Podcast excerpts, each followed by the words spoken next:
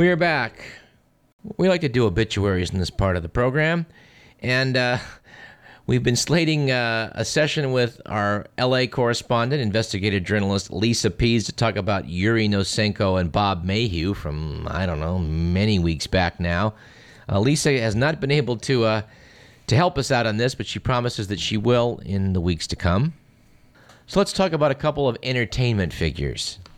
If you're over age 50, you're going to remember this commercial. Hey, big spender, spend a little time with me. Join the Muriel Mild crowd. Pick one up and smoke it sometime. That was the voice of Edie Adams, now regrettably the late Edie Adams. She was a Tony Award winning actress and singer who was perhaps best known to that generation of television viewers who saw her seductive uh, commercials as a spokeswoman for Muriel Cigars. Muriel evidently bought the rights to uh, Hey Big Spender, a great show tune from Sweet Charity. I think it's pretty assured that Edie Adams' sexy commercials sold a lot of cigars. Edie Adams was the widow of the legendary comedian Ernie Kovacs. She won a Tony in 1956 for a portrayal of Daisy Mae in the musical version of Al Capp's cartoon Lil Abner. She was an accomplished film actress. But uh, what brought her uh, lasting fame from the late 1950s on was the Muriel commercials with that why don't you pick one up and smoke it sometime tagline. And you know, Ernie Kovacs, another guy we have to talk about on this program uh, in the months to come. He set a standard for uh, TV comedy that uh, that has, has probably still never been equaled. And regrettably, one of the most scandalous episodes of uh, of, of uh, media industry executive weaselness a lot of his groundbreaking work on early television was lost when, to save money, TV executives decided to tape over some of his programs because, you know, videotape is expensive. And uh, passing away earlier this week, Mr. Blackwell. He was born as Richard Selzer and he compiled his worst dressed celebrity lists for nearly 50 years. In fact, his worst dressed list made him a household name in the 60s.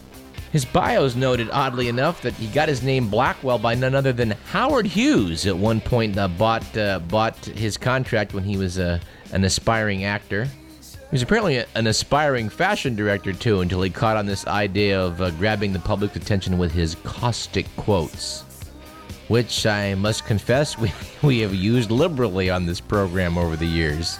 Of course, the big question a lot of people are asking is, what to wear to his funeral?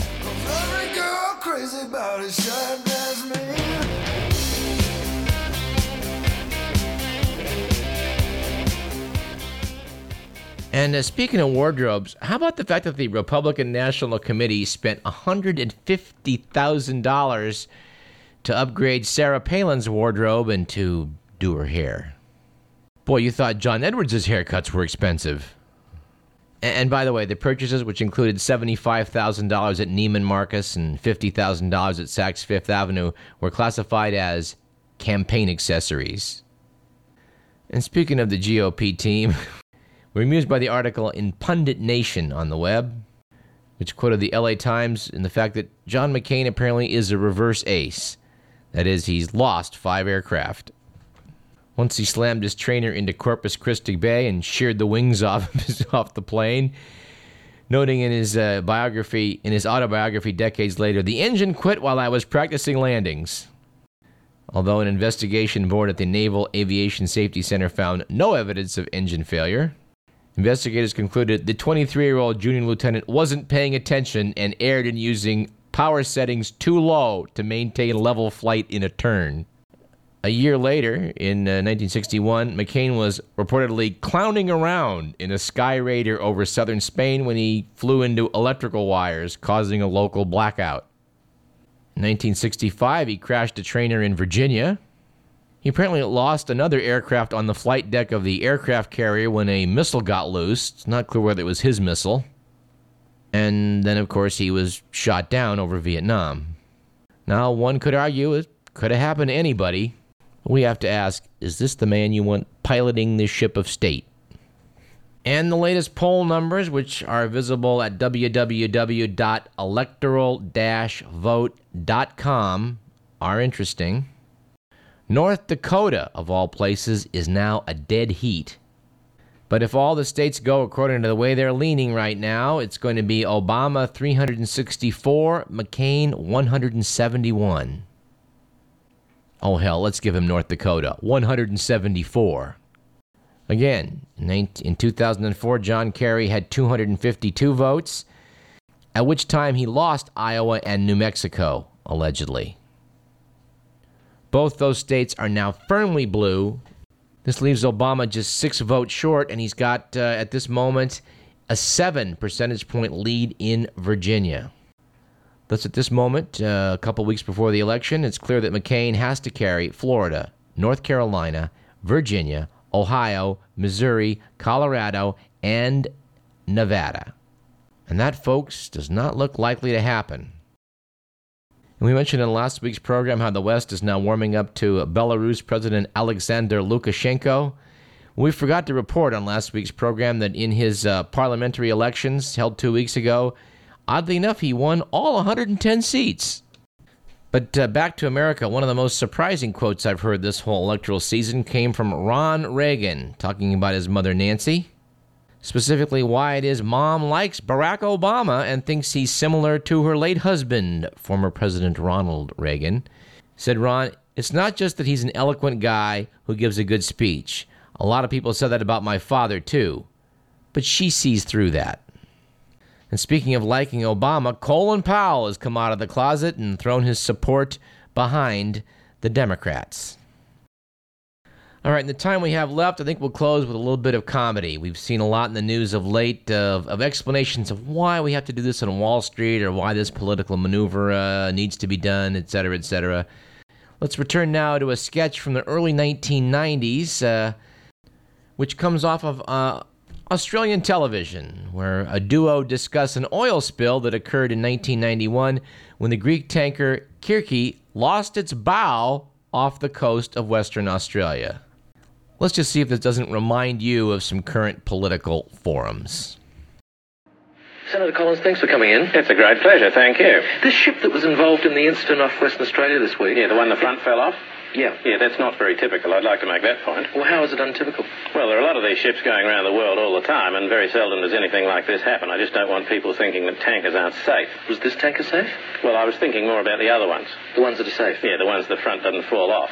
Well, if this wasn't safe, why did it have 80,000 tons of oil on it? Well, I'm not saying it wasn't safe. It's just perhaps not quite as safe as some of the other ones. Why? Well, some of them are built so the front doesn't fall off at all. Well, wasn't this built so the front wouldn't fall off? Well, obviously not. How do you know?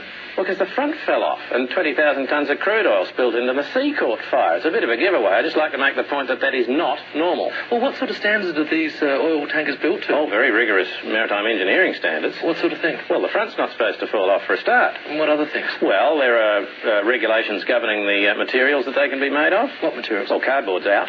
And? No cardboard derivatives. Like paper? No paper. No string, no sellotape. Rubber? No, rubber's out. Um, they've got to have a steering wheel. There's a minimum crew requirement. What's the minimum crew? Oh, one, I suppose. So the allegations that they're just designed to carry as much oil as possible, uh, Oh, hell, the consequences, I mean, that's ludicrous. Absolutely ludicrous. These are very, very strong vessels. So what happened in this case? Well, the front fell off in this case by all means, but it's very unusual. But Senator Collins, why did the front book fall off? Well, a wave hit it. A wave hit it? A wave hit the ship. Is that unusual? Oh, yeah. At sea, chance in a million. So what do you do to protect the environment in Well, cases like the ship was towed outside the environment. Into another environment. No, no, no. It's been towed beyond the environment. It's Yes, not in the into a- environment. No, but from one environment to another environment. No, it's beyond the environment. It's not in an environment. It Well, has been be towed beyond the environment. Well, what's out there? Nothing's out there. Well, there must be something There is there. nothing out there. All there is is sea and birds and fish And? and 20,000 tons of crude oil And what else? and a fire And anything else? and the part of the ship that the front fell off. But there's nothing else out there. Senator Collins, thanks for It's a joining complete us. void. Yeah, we're out of The time. environment's perfectly safe. We're out of time.